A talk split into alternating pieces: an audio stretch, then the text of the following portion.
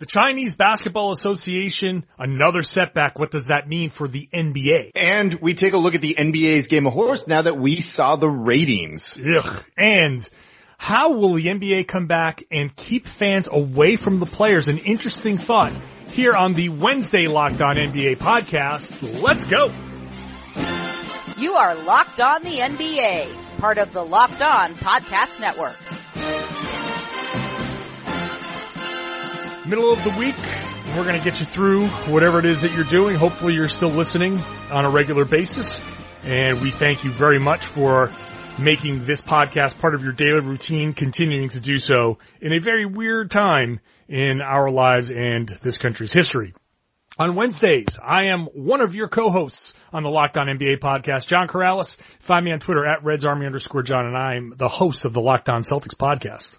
And I'm Jake Madison, host of the Locked On Pelicans podcast. You can find me on Twitter at NOLA Jake.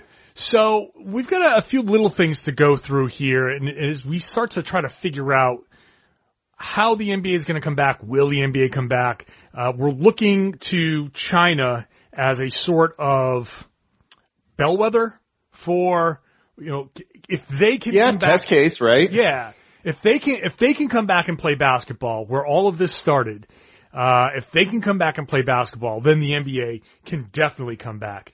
Uh, they had been scheduled actually on Wednesday, to, uh, April 15th. They had been scheduled to resume play. Uh, but there was already a setback at that point on, at the end of last month. They, they issued a, a ban on large scale sports gatherings, uh, still trying to contain coronavirus. And now there's, uh, another delay in the uh, in the resumption of their season, uh, according to ESPN, that's not going to restart until at least July. Uh, but a lot of discussion on this, Jake. But it seems that most of this is due to restrictions on travel and not a flare up of the coronavirus again, which I think is an important distinction why we wanted to start with this today because their restrictions are are holding a lot of key players out, and they're not going to restart the season until they get all of their players. But if if it's just that, and it's not like oh god, second wave of coronavirus, then at least that gives the NBA some hope of like, well, our players are already here. Yeah, you know, as you've said, it's kind of a more logistical thing versus a second wave, which of like all the problems to have, probably the better one but I think some of these logistical challenges are pretty great and can make things pretty difficult too. So I look at this and this doesn't exactly give me hope for the NBA season to resume or even get playoffs.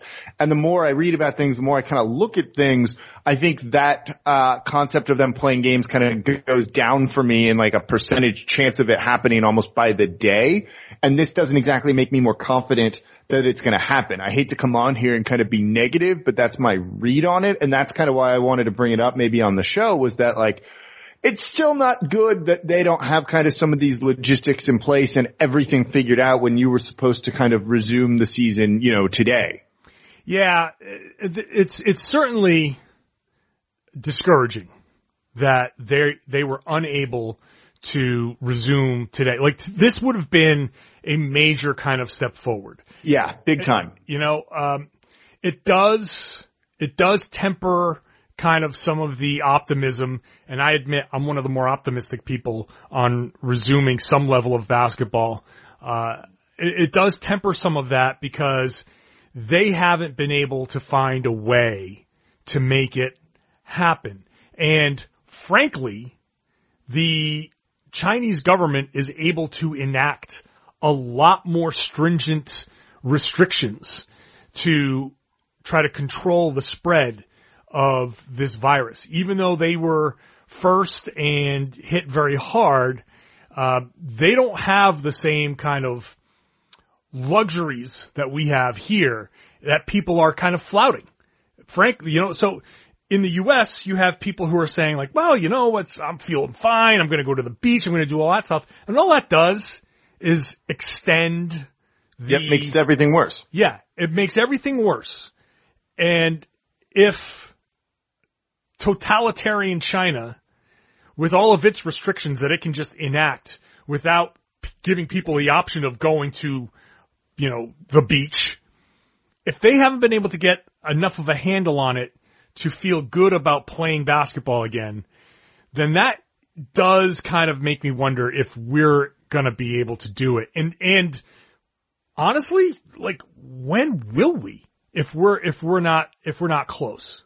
Yeah, so, yeah, now I'm kind of sad more so than what I'm always excited to talk to you. And now I'm like, oh, maybe not, maybe not today. I've been disappointing um, to you. I know, but I don't know. That's, that's just kind of my, my read on the story. I don't think there's like too much to kind of take away or that we need to necessarily talk about with it. It's just, oh man, this is going to be more difficult than people realize. And then again, at the same point, they're probably still not going to want people gathering, even if it is in a place like Vegas where you can kind of create a bubble. So I don't know, you know, we just got kind of a notice here in New Orleans from the mayor that's like, we are not going to have festival or like we shouldn't have festivals through the end of the year. And it's like, oh, all of this when then seeing them just not take that step forward makes me kind of wonder where we're going. Yeah. Uh, but the optimistic side of me says that the United States has such advanced technology and no, and that can definitely be a part of it too, I think. And, you know, we have a lot of organizations kind of at the forefront of trying to create almost instant tests, uh, vaccines yep. and things like that.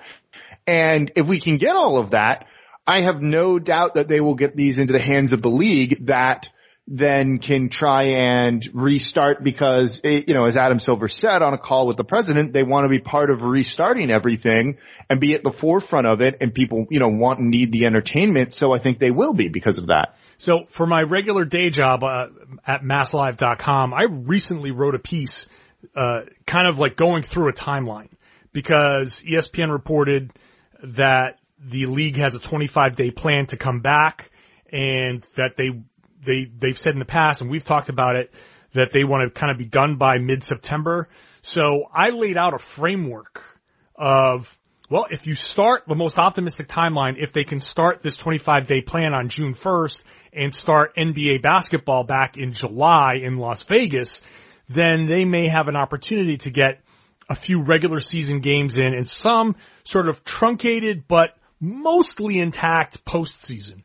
Um, the more that I hear about these other problems, the the the more I I think like maybe like I know that that was I purposely laid out an overly optimistic plan just so we could see the best case scenario and pair back from there. And I'm just starting to wonder if if maybe what ends up happening is the NBA doesn't crown a normal champion like they did.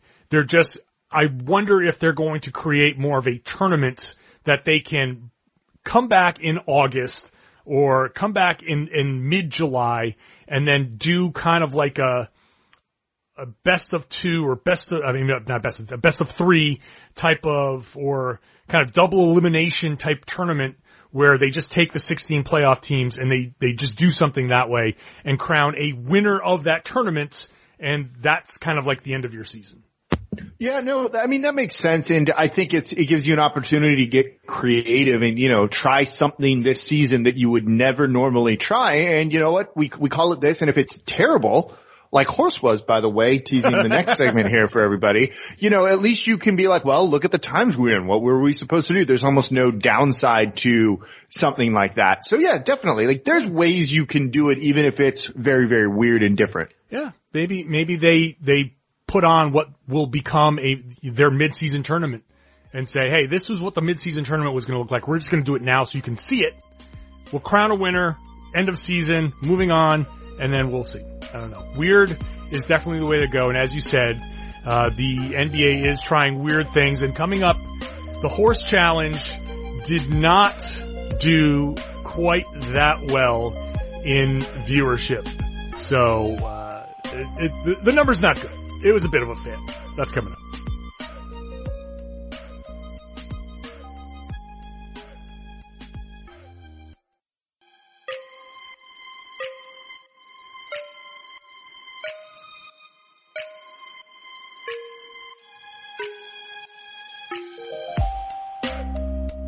We've talked about horse uh, yesterday. The guys yesterday, um, uh, they talked about horse and uh, the ratings came out today. Uh, I'm sorry, on we're recording on Tuesday, so the recording the, ratings came out on Tuesday, and 686,000 viewers for Horse.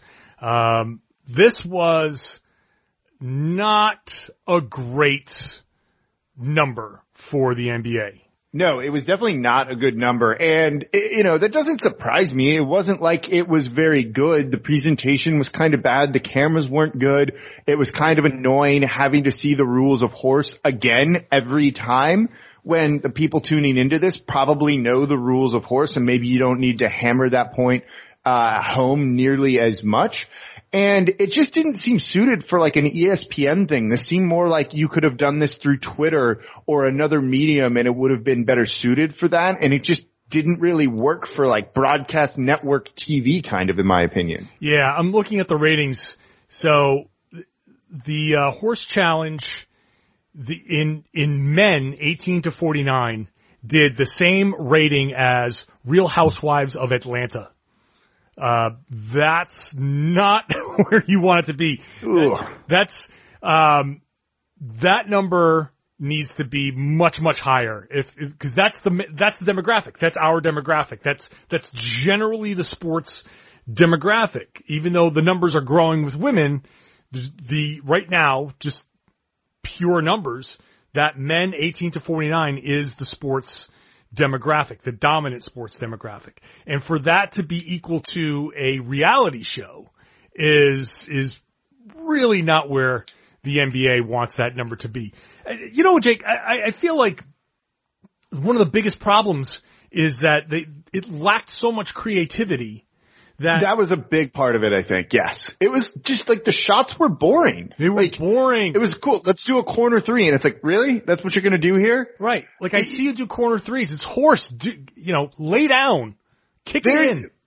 It's it's interesting. I know we're talking kind of the ratings. So one of the things I was curious about was what what did NASCAR kind of pull in where they're doing their iRacing league, where it's virtual racing, sim racing, and it beat the NBA's numbers. They pulled in um over nine hundred thousand on that, and it got even higher because it was on Twitter too, which again, better medium for this sort of thing.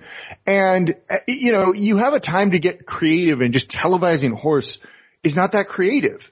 This would have been a time where you should have had people write in their shots or do their own shots, send the video in, and then the players there, the contestants have to recreate those shots, which could have been really fun because you've gotten some idea. weird, wild things, right? I think that's the way to do it. And, you know, so I don't know. It was just so weird. You know, I, I like kind of the low budget, keep it real kind of feel, but this just felt way too low budget. Um, and I do better production on Twitch just running out of my living room when I want to. So it's, it's kind, I don't know. The whole thing was weird. Like the ratings being down doesn't surprise me. This was a big L for the NBA. Um, and they've got to try and figure something else out because this was not it. Well, they still have an opportunity to kind of salvage this. Uh, because There's, I mean, there's still more coming. So Right. So these these winners all have to play each other. The biggest problem, just throwing aside some of the logistical challenges. Like, yes, I'd love to see an actual television camera there. Okay, but you can't do that social distancing and whatnot. I get it. So you're working under some limitations. But these people need to be creative. Trae Young was horrible shooting left-handed free throws. You need to get crazy because this Yeah. is already a, a kind of tenuous, like, I might want to watch horse, but it's, if you're on social media, and a lot of us do what we normally do, right? We, we all get on Twitter, we follow along. we put it on, and we're either going to do one of two things. We're going to get our jokes off, or we're going to start tweeting highlights and retweeting highlights and talk. And it was nothing but jokes to the point where we just said, you know what? Eh. By the third Yeah, one, by the time Paul Pierce came on, I was like, eh, I don't even care. Yeah, that was the thing. Like, you know, at least it's got to be entertaining. So if we're getting jokes off, we want to stay involved in all of this. And it was like, no, I'm good. I made my jokes. I, I don't, I don't Right. care anymore. Like that was the, the issue with it. Like it was just not fun. Like, I, you know, I was, I was really excited for this, to be honest. I was like, they're going to do some really cool things. They're going to get creative. We're going to see how good some of these guys are that you don't normally get to see. And like none of that. Nope. Just none of that. Like They th- need- there was a lot of potential in this. They need to have shots that can be tweeted out by the NBA account or all of the people who tweet these th- types of things out and have, have them go viral. You'd be like, oh man, did you just see what Trae Young did to give Chauncey Billups an H? Like some kind of weird spinning, bounce the ball, throw it up off of your roof. I don't know, do something that. No, that's it. Like, you know those, those, the YouTube videos or like tw- Twitter videos or TikTok now, I guess too. Yeah. Where it's like you take the ping pong ball and you like bounce it through the whole house and then eventually it like lands in the cup and it's Right. like one moving shot. Like that would be fun. Like give me like that, that. stuff. I mean, But I with know- a basketball. I know there are limitations because not everybody has the same setup, but you Yeah, can still, you can still be like, you know, You bouncing it, some of this, you know? Yeah. bounce the ball off the top of the backboard, say it's got to bounce off once and swish through. Like do something creative that gets tweeted because if it gets, if it gets tweeted out and it goes viral, then people are going to want to tune in to see what all the, the fuss is about. And that's going to, you're going to see the ratings start to grow. That's why close games, the ratings grow as the, the, the game goes on because people who are not watching start to hear like, oh wow, it's that close. It's close in the fourth quarter. You hear league pass alert, um, you know, whatever, and people start to tune in. So the, if, if you're not getting that element, you're not going to get the ratings. So there's still time to salvage it, but I don't know. I don't know if they're I hope they message. do. Like I was excited for this and it Yeah. was so disappointing. Uh, also, speaking of Twitter, quickly want to mention something is going to be an interesting question here for the Portland Trailblazers. On Tuesday, Damian Lillard had a takeover of the Trailblazers Twitter account. So you didn't have to follow Dame on Twitter. He just, from the official Trailblazers Twitter account, he was asked if you could add one former teammate to the current roster, who would you add? And from him, it says under the Portland Trailblazers at Trailblazers, I'd add Lamarcus, which is Lamarcus Aldridge, who is still under contract for the San Antonio Spurs. And now the question arises, is this tampering? So is it, have they not deleted it yet? Uh, you know, I just see a screenshot. So Okay. Um, It is I was deleted. like, that's interesting. it has been deleted. Okay, that's good. Um, which also probably admits some guilt. Maybe you just got to stick strong with this and like leave it up there and be like, we did nothing wrong. Whatever, it's up there. Which is probably like lean into it is probably the move. Now that I'm saying it out loud, but. Oh, this is a bit of a gray area. Yeah. We needed some tampering controversy because we're not, Right? we're probably not going to get it for a while. So I was missing this when it hit like July. So, or, or like end of June, start of July. Like this is kind of exciting and we're getting the weird little off, off season stuff in here. Thank you, Portland Trailblazers for bringing everybody what they were hoping for. Yes, it's not an off season. It's also totally tampering and shows why tampering isn't really a big deal. Well, um, it it is in a way. It's I don't even know what tampering is anymore. Like, so Damian Lillard wants uh Lamarcus Aldridge back. Like, he can tell he can tell him that privately. Like, if he really wants Lamarcus Lamarcus Aldridge that bad, there's a way for him to do it. Like, text him, DM him, you know, whatever. So. Yeah. I don't know. I have no, I have no much, much further take on this other than it's, I, I don't even, I don't even know. It, it, this is going to be one of those stupid things that is so like out there. The league's going to be like, ah, we gotta, we gotta find you 50 grand. Meanwhile, the back channels are still flying with actual tampering. Yeah, exactly. It, they'll make a bit of a show of this because they have to, and then the world moves on and doesn't stop spinning, and you know he can't get out of the contract. So we'll see how that pans out. But in the meantime, we go back to re-envisioning how the NBA may come back. An interesting suggestion coming up about plexiglass is the NBA going to turn into some kind of hockey looking sport when it returns.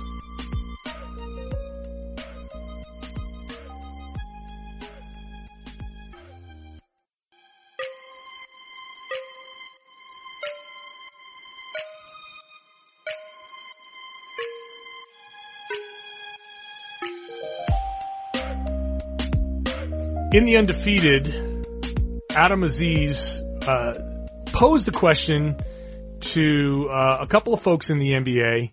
He uh, there's this question of how the NBA comes back to its arenas. And one idea that was posed here was some sort of plexiglass to separate players and fans.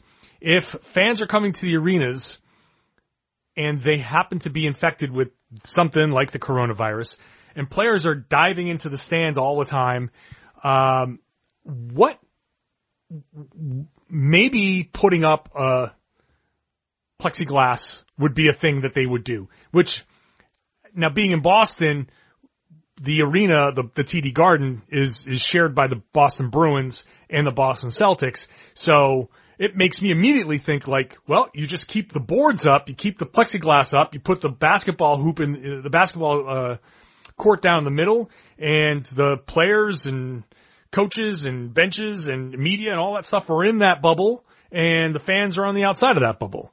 Uh, interesting. Yeah, it's it's it's a concept, and I can't say it's the wrong one. And until I guess there's a vaccine, this going to be risk of having people kind of close together, and that means fans to players.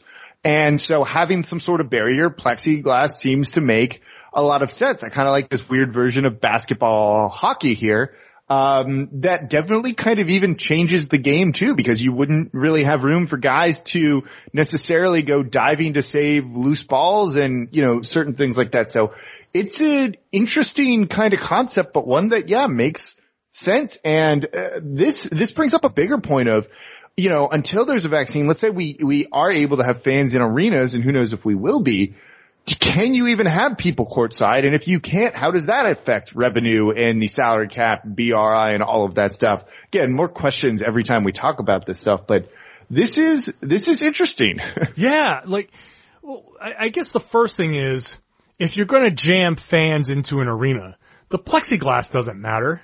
Like, probably not, no. You know, if, if, okay, so the, it, let's just say it's a 20,000 seat arena and you take a thousand seats away by eliminating, uh, whatever number or whatever the number is, 500, 300.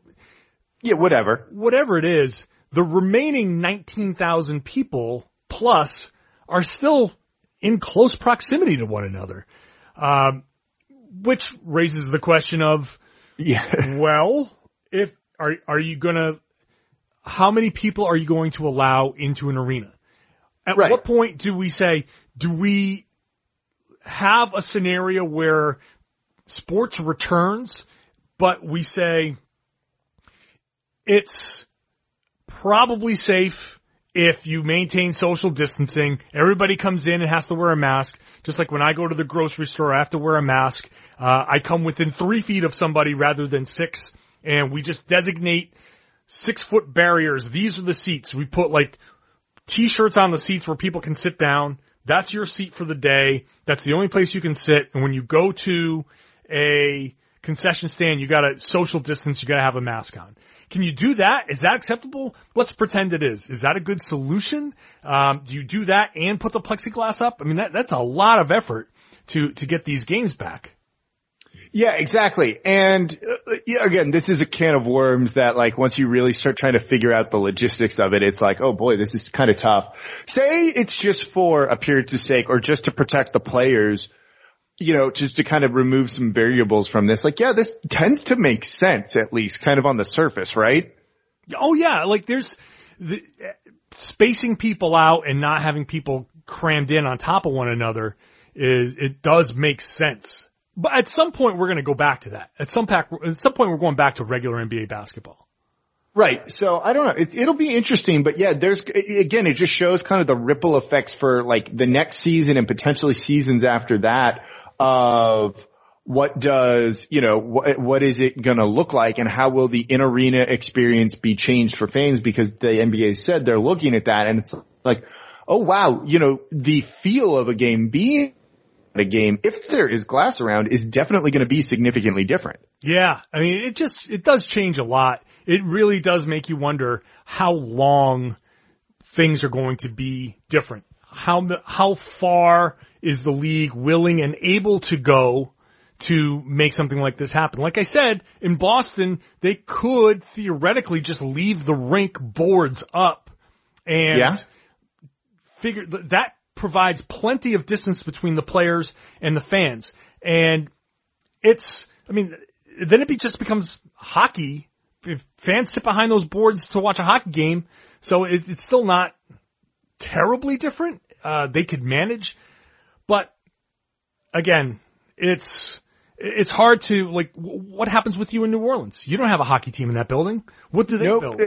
Exactly. So like, what do you do? You know, every arena is different. So how will that impact it? And then what is, you know, what's kind of the fallout from that? The whole, it's, again, you know, every, I know we all want answers and it's just, we don't have any right now and we're probably not getting them for a while. And it sounds like the NBA doesn't really have a clue till the end of this month. So it's going to be interesting, but like, this is kind of one of those times where it seems like everything is potentially going to be out there on the table, including this and like all of this stuff.